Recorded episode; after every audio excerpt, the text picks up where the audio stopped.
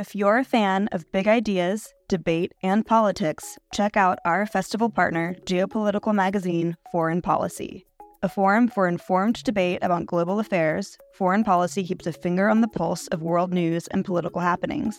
Beyond articles that delve behind the headlines via traditional reporting, Foreign Policy has so many other products to offer, ensuring that no matter how you like to engage with eye-opening content, there is a method for you.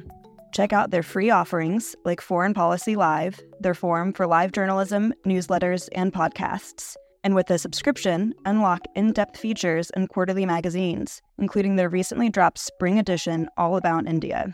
Fans of I A I will love Foreign Policy for more of the mind-expanding, insightful content that they seek. To explore their content, take advantage of an exclusive discount for I A I fans. Subscribe now using promo code L I G H T twenty-four to save fifty percent and unlock access to everything Foreign Policy has to offer.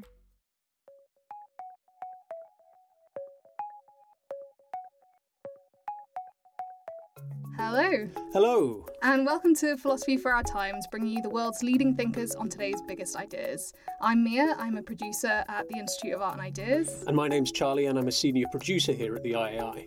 So today we've got The Quest for Freedom, featuring the Associate Director of the Rights Lab and Law and Policy Professor at the University of Nottingham, Doctor Katarina Schwarz. This took place in twenty twenty-three at the How the Light Gets In Festival in Hay, the philosophy festival produced by the team here at the I A I. So Charlie, tell us a bit more about this talk. This talk sheds light on slavery in the present day and explores how we can free the oppressed, but it also talks about a kind of terrifying modern statistic of today, which is despite thinking that things have generally got better in all facets of life, there are the highest amounts of people in slavery as an absolute figure than at any point in human history. So how does this talk change the way we think about slavery today? Well, I think it sheds light on the fact that slavery exists along a continuum and it's not just a narrow conception of what we think it is. So African-American slavery in the eighteen hundreds and some, some parts of the nineteen hundreds, as terrible as that was, and that probably represents the absolute most brutal end of slavery, we also have more modern ideas of slavery, whether it be the exploitation of workers, whether it be slavery but seen in a religious Catholic setting, or just any other forms that we weren't aware of. And it's important when we think about these things, not just to think about what we've been taught from history, but have a very open mind and perspective to other forms of what this practice might entail. Don't forget to like and subscribe on your platform of choice and visit I A I dot T V for hundreds more podcasts, videos and articles from the world's leading thinkers. Now, it's time to welcome Katarina Schwarz to Philosophy for Our Times. Thanks so much, everyone. Before I begin, I do want to give just a, a small content warning. I am going to be discussing, discussing contemporary forms of slavery. They are fairly severe human rights abuses. I'm not going to go into the specific details of any individual survivor's story, but I will be providing illustrative examples of the kinds of practices that are included within the umbrella of modern slavery. It is a serious topic, and it, and sometimes it can hit you even if you know it's coming.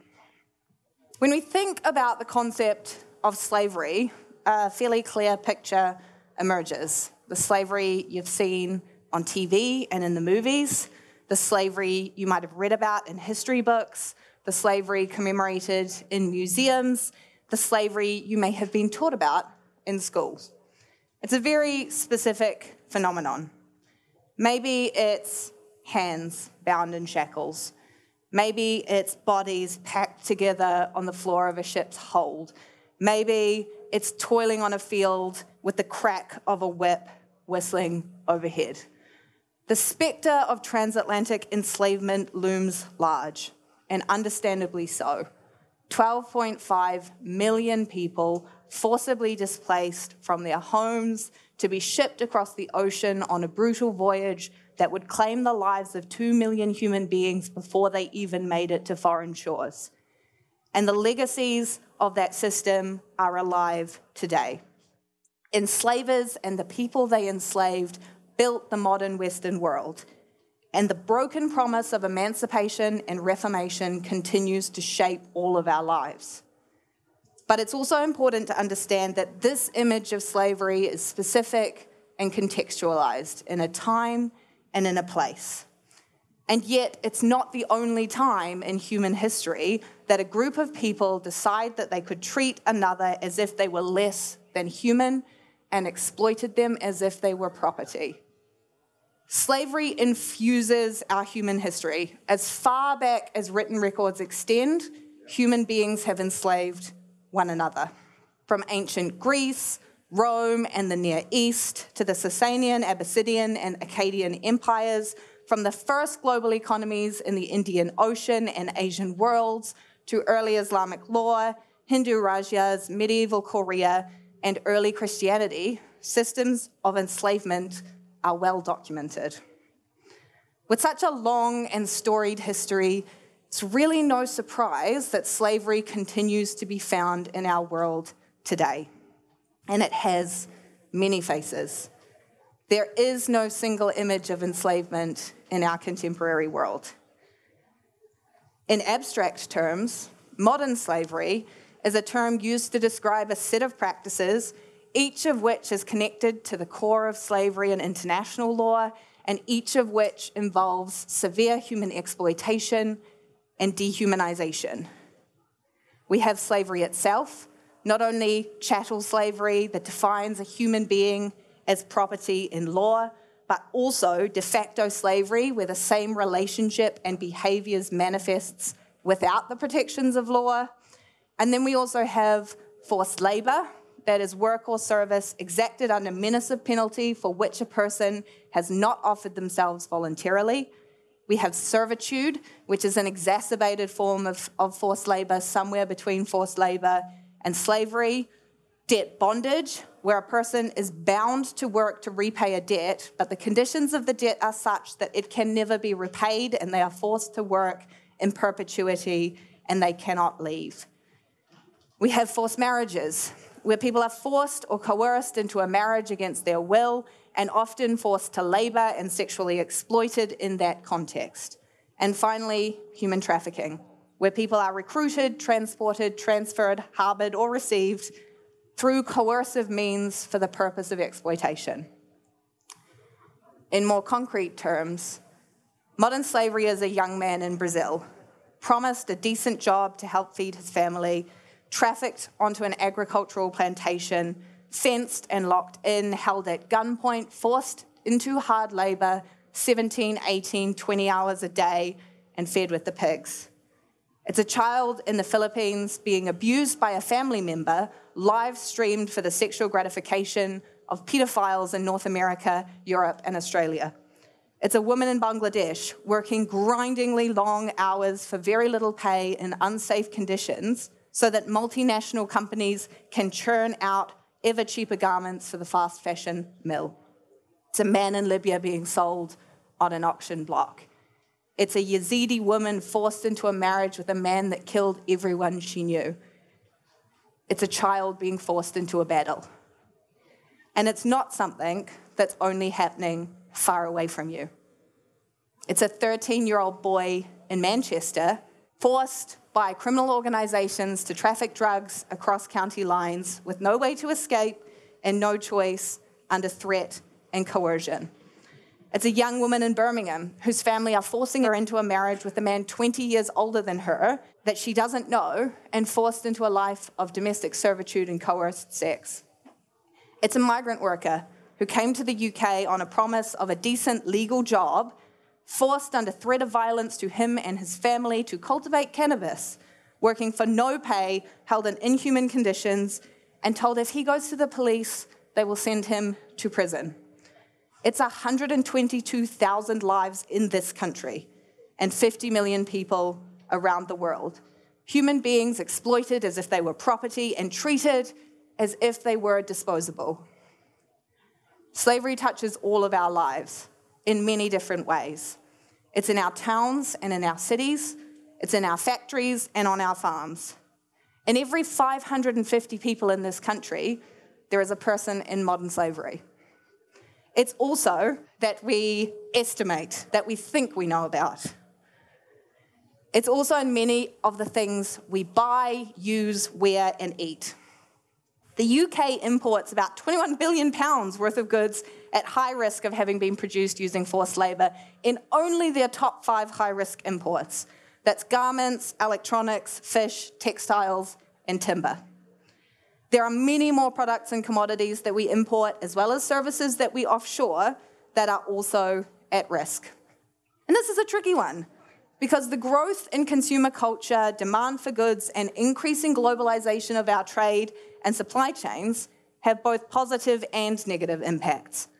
On the one hand, it can help to fuel development and innovation, bring critical new income streams to people in developing countries, and ultimately increase quality of life. But on the other hand, it can lead to exploitation and abuse, as well as environmental degradation. How does this work? Let's think about just one high-risk product, the clothing that all of us are wearing, because this is not a nudist festival. There are risks of modern slavery at every stage in the garment supply chain, from growing and producing raw materials, to processing these into textiles, to manufacturing. And we can start at the very far end of the supply chain with raw materials. Let's look at the shirt you're wearing, the shirt you're wearing, things that most people in this room are wearing which involve cotton. Cotton production in many countries is heavily implicated in both forced labour and child labour. China is now the single largest producer of cotton in the global economy, five point nine million metric tonnes in the twenty twenty-one to twenty-two crop year. About ninety percent of China's cotton is now produced in the Xinjiang Uyghur Autonomous Region, where the Chinese government has instituted a system of repression, including crimes against humanity and human rights abuses against the Uyghur, Kazakh, and other predominantly Muslim ethnic minority populations. The government has detained millions of Uyghurs and subjected them to forced labour, predominantly in the production of tomatoes, polysilicon, and cotton. And it's not just a China problem. Forced labour in cotton production has also been found in Benin, Burkina Faso, Kazakhstan, Pakistan, Tajikistan, Turkmenistan, and Uzbekistan, some of the largest cotton producers in the world. Cotton then needs to be processed. Raw cotton is ginned, spun, and woven into the textiles that make up our clothes. And here, cotton from multiple sources is combined into a single fabric, making it very difficult to ensure that cotton from a particular high-risk context has not made its way into the cotton being produced for your garments. And then there's an additional risk of exploitation in this stage. A lot of the textile production is also done in Xinjiang, under the same system of forced labour under which the cotton is produced. And in many other Asian and Pacific countries, textile production is subcontracted to home-based workers without formal contracts, which makes them vulnerable and one more step removed from oversight in the supply chain. With tight turnaround times and tiny profit margins, the risk of exploitative working conditions is high. In India, a practice known as Sumangali is employed, where women and girls are offered employment in spinning mills with payment in a lump sum at the very end of their contract. They're then subjected to restrictions on their movement, forced to work long hours, exposed to physical and sexual abuse, and unable to leave before their contract ends without risking losing their entire earnings. Textiles are then manufactured into garments. This can also take place through these informal, subcontracted, home-based work, without formal contracts, making people at risk of exploitation. And garment factories in many different countries subject workers, predominantly women and girls, to exploitative working conditions and unsafe environments. Workers in Ethiopia were found to be earning as little as twelve cents an hour, in addition to then experiencing wage deductions as punishment, verbal abuse, and forced overtime. And although we started at the very far end of the supply chain, the pressures that drive these exploitative conditions come from much closer to home. The brands trying to cater to rapidly changing consumer preferences make unrealistic and inappropriate demands of suppliers, pressuring them to deliver faster and at lower cost. This pressures the suppliers to reduce their labour costs and increase working hours, exacerbating the risk of labour abuse. And during the COVID nineteen pandemic, we saw extreme examples of brands cancelling orders for products that had already been manufactured and refusing to pay. So the workers were dismissed, denied payment for the work that they had already completed for a Western brand, and ultimately wages were driven even further down and working conditions worsened. There are a lot of power imbalances and asymmetrical relationships in global supply chains. These imbalances perpetuate a system that allows significant profits to be generated, mostly at the top, while the same entities that hoard this profit drive a race to the bottom at every subsequent step in the supply chain. Primark reported an operating profit of seven hundred fifty-six million pounds in twenty twenty-two. Shein, the new online fashion giant, reported profit of about seven hundred million US dollars in twenty twenty-two and one point one billion dollars in twenty twenty-one. If just a fraction of that profit was shared across the supply chain instead of hoarded by investors, it could make a substantial difference in the lives of people working at every stage of production. And I should say it's not just low-cost brands that are implicated in this. Prada scored only five out of one hundred on Know The Chain's fashion and apparel benchmark, and yet they registered a profit of four hundred sixty-five million euros in twenty twenty-two. We talked about the exploitation that went into making your pockets. Now let's talk about the exploitation that goes into the thing that lives in your pocket, your phone. Phones are a much more complicated supply chain. Because of the constituent parts that go into it, there are very many and they're very complicated. So I'm just going to talk about one. In everyone's phone in this room, there is a lithium-ion rechargeable battery. They're also inside our tablets, laptops, electric cars, and inside every single lithium-ion battery on the planet is a substance called cobalt. The majority of the world's cobalt is mined in the Democratic Republic of the Congo, a vast country in the middle of Africa, eleven times the size of Great Britain.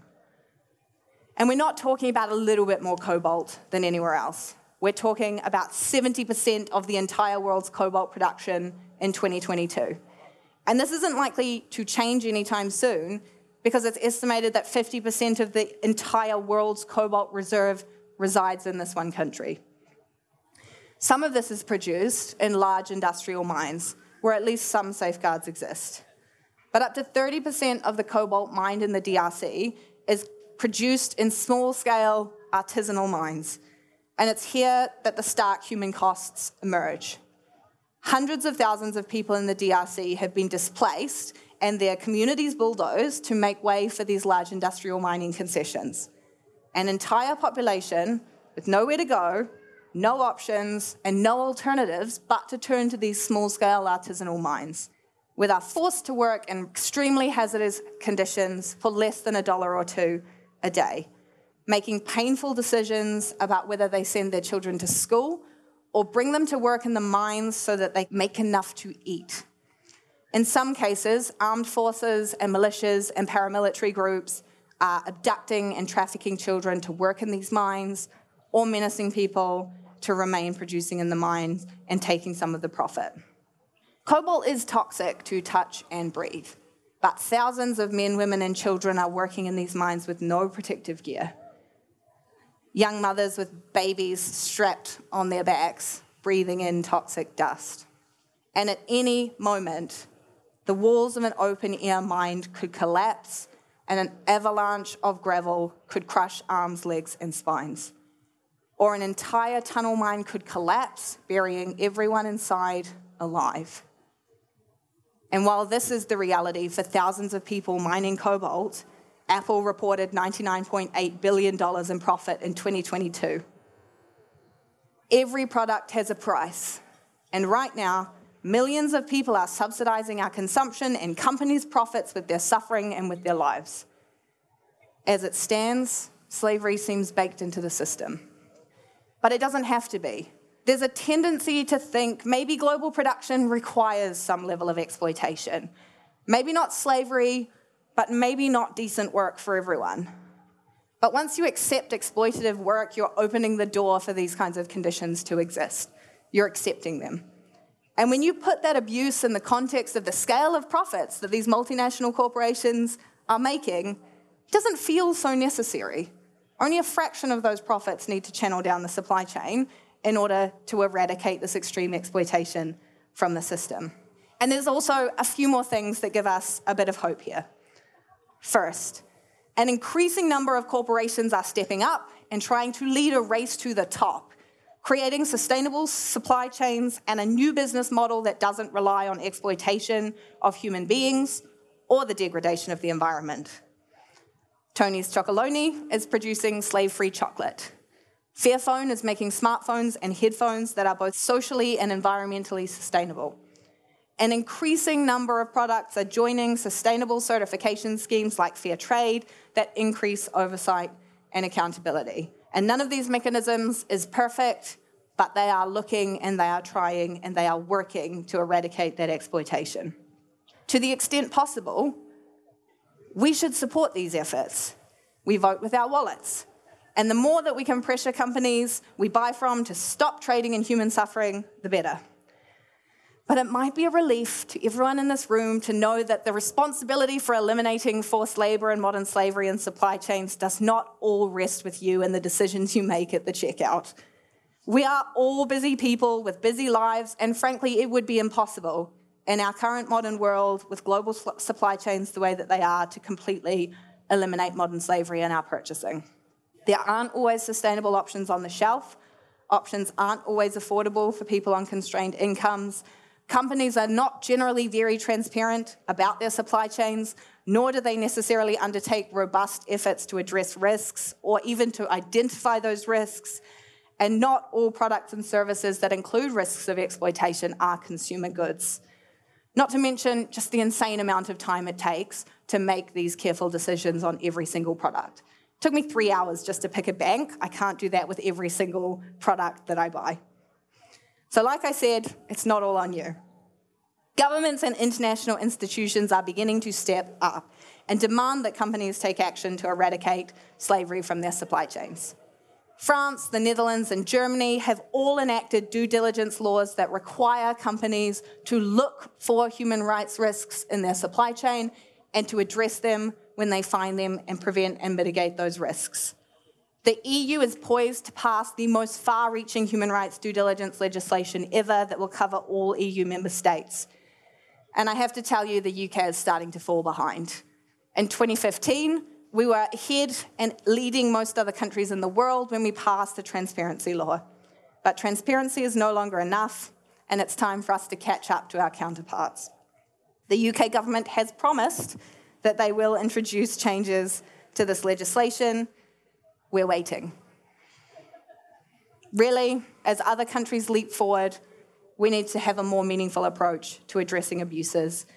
And if you feel like writing to your M P and saying, I thought we were waiting on that modern slavery supply chains law, where is it? Go ahead and do that. And lastly, all this is happening in the context of a growing global anti-slavery movement. A global community of people fighting for freedom for the fifty million people enslaved and the many more facing extreme risk. The global anti-slavery movement is larger and more coordinated than ever before in human history. We can press a button and be face-to-face with someone fighting slavery in Cameroon, Colombia, Cambodia, Canada, or Croydon. We are more connected, our lives are more connected, and so our anti-slavery is so much more connected. We can work together in ways that we never could before to leverage our knowledge, skills, experience, and the lessons we've learned to help identify people being subjected to exploitation, support them out of that situation and into safety, meet their immediate needs, provide care for their long-term recovery, and support them into a sustainable freedom. Research and data can help drive this revolution, helping us to understand what works and why, so that we can scale up and scale out our interventions to reach more and more people and ensure that what we do is effective. And the voices of those with lived experience of modern slavery are at the heart of this new anti-slavery movement. Survivors of slavery have always been champions of freedom. Since slavery began, the people subjected it to have resisted their enslavers, fighting not only for their own liberation, but for the fundamental humanity of everyone treated as if they were property. And if you've learned about the transatlantic system, you may be familiar with the names of freedom fighters like Harriet Tubman, Frederick Douglass, Nat Turner, and the crucial role these figures played in overthrowing the systems of slavery in which they live. Our current anti-slavery movement has many Frederick Douglasses and many Harriet Tubmans. Survivors today are taking their place as the anti-slavery leaders of our present and of our futures. Not only are they the C E Os of global anti-slavery organizations, researchers, funders, lawyers, care providers, advocates, but they're also helping to organize coalitions of survivors around the world, building communities to help foster recovery and advocate for change. And this is so critical, not only because of the incredible potential knowledge and skills that survivors possess, but also because of the unique understanding of the dynamics of enslavement that comes from their lived experience. By building an integrated and intersectional anti-slavery movement, survivor-centered and survivor-led, we're crafting a more effective anti-slavery than ever before. We're at the precipice of something monumental.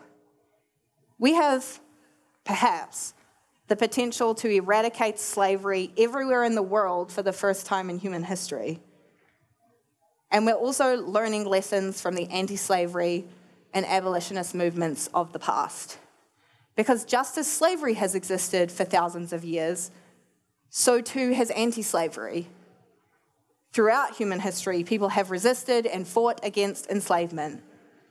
While many people paint abolitionism as some feature of modernity, arising sometime in the eighteenth and nineteenth centuries in response to the transatlantic system of chattel enslavement, abolitionism, like slavery, has a long history.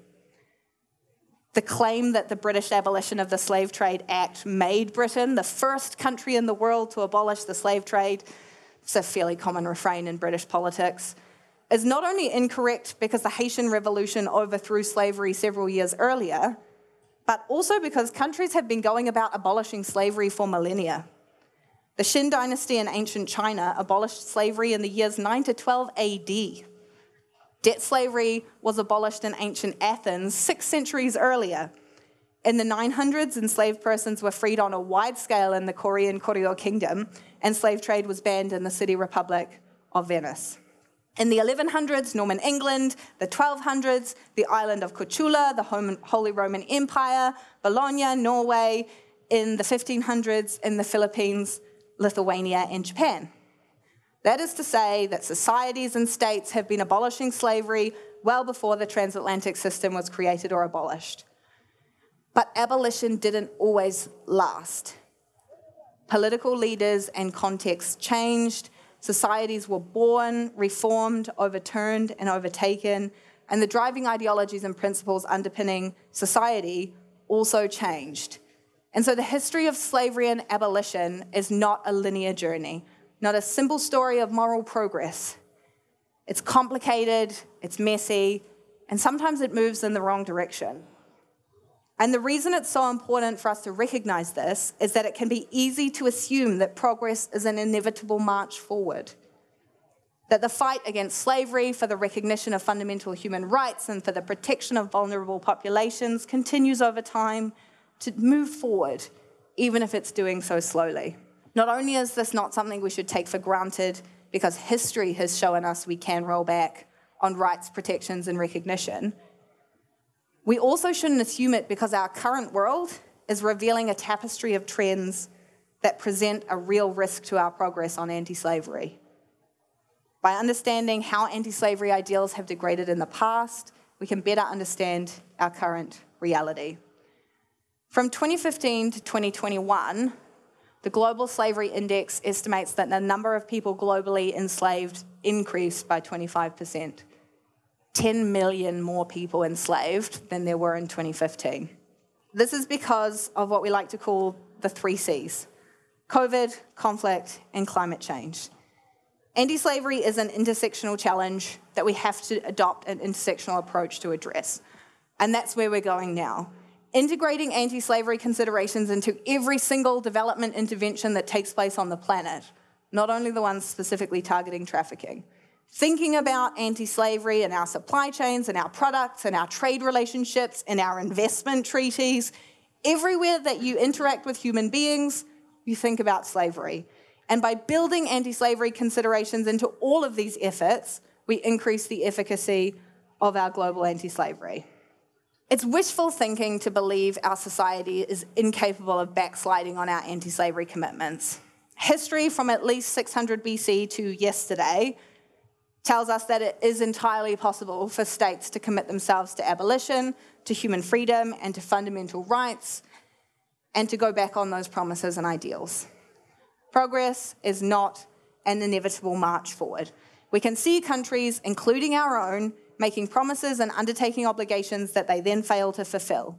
We can see countries, including our own, introducing and reforming areas of law and policy, like immigration policy, that makes people more vulnerable to exploitation and fails to then build safeguards into the system that will protect them from that. But we can also see, better than we ever could before, a truly global anti-slavery movement capable of grappling with these intersectional challenges. A movement based not on internal action within a single country, but on universal commitment to the most fundamental of rights for all people. We can see a new wave of anti-slavery led by the people that have survived some of the worst abuses that can be perpetrated by human beings. Survivors fighting for freedom for themselves, for their communities, and for the entire world. And we're all a part of making sure that this movement continuously improves simply by caring about the quality of evidence underpinning our actions and doing what we can to improve it. We're all a part of the effort to make sure that progress on anti-slavery continues to march forward. And how incredible that every single one of us can be part of this monumental movement to help millions of people out of bondage and build a slavery-free future. Thanks.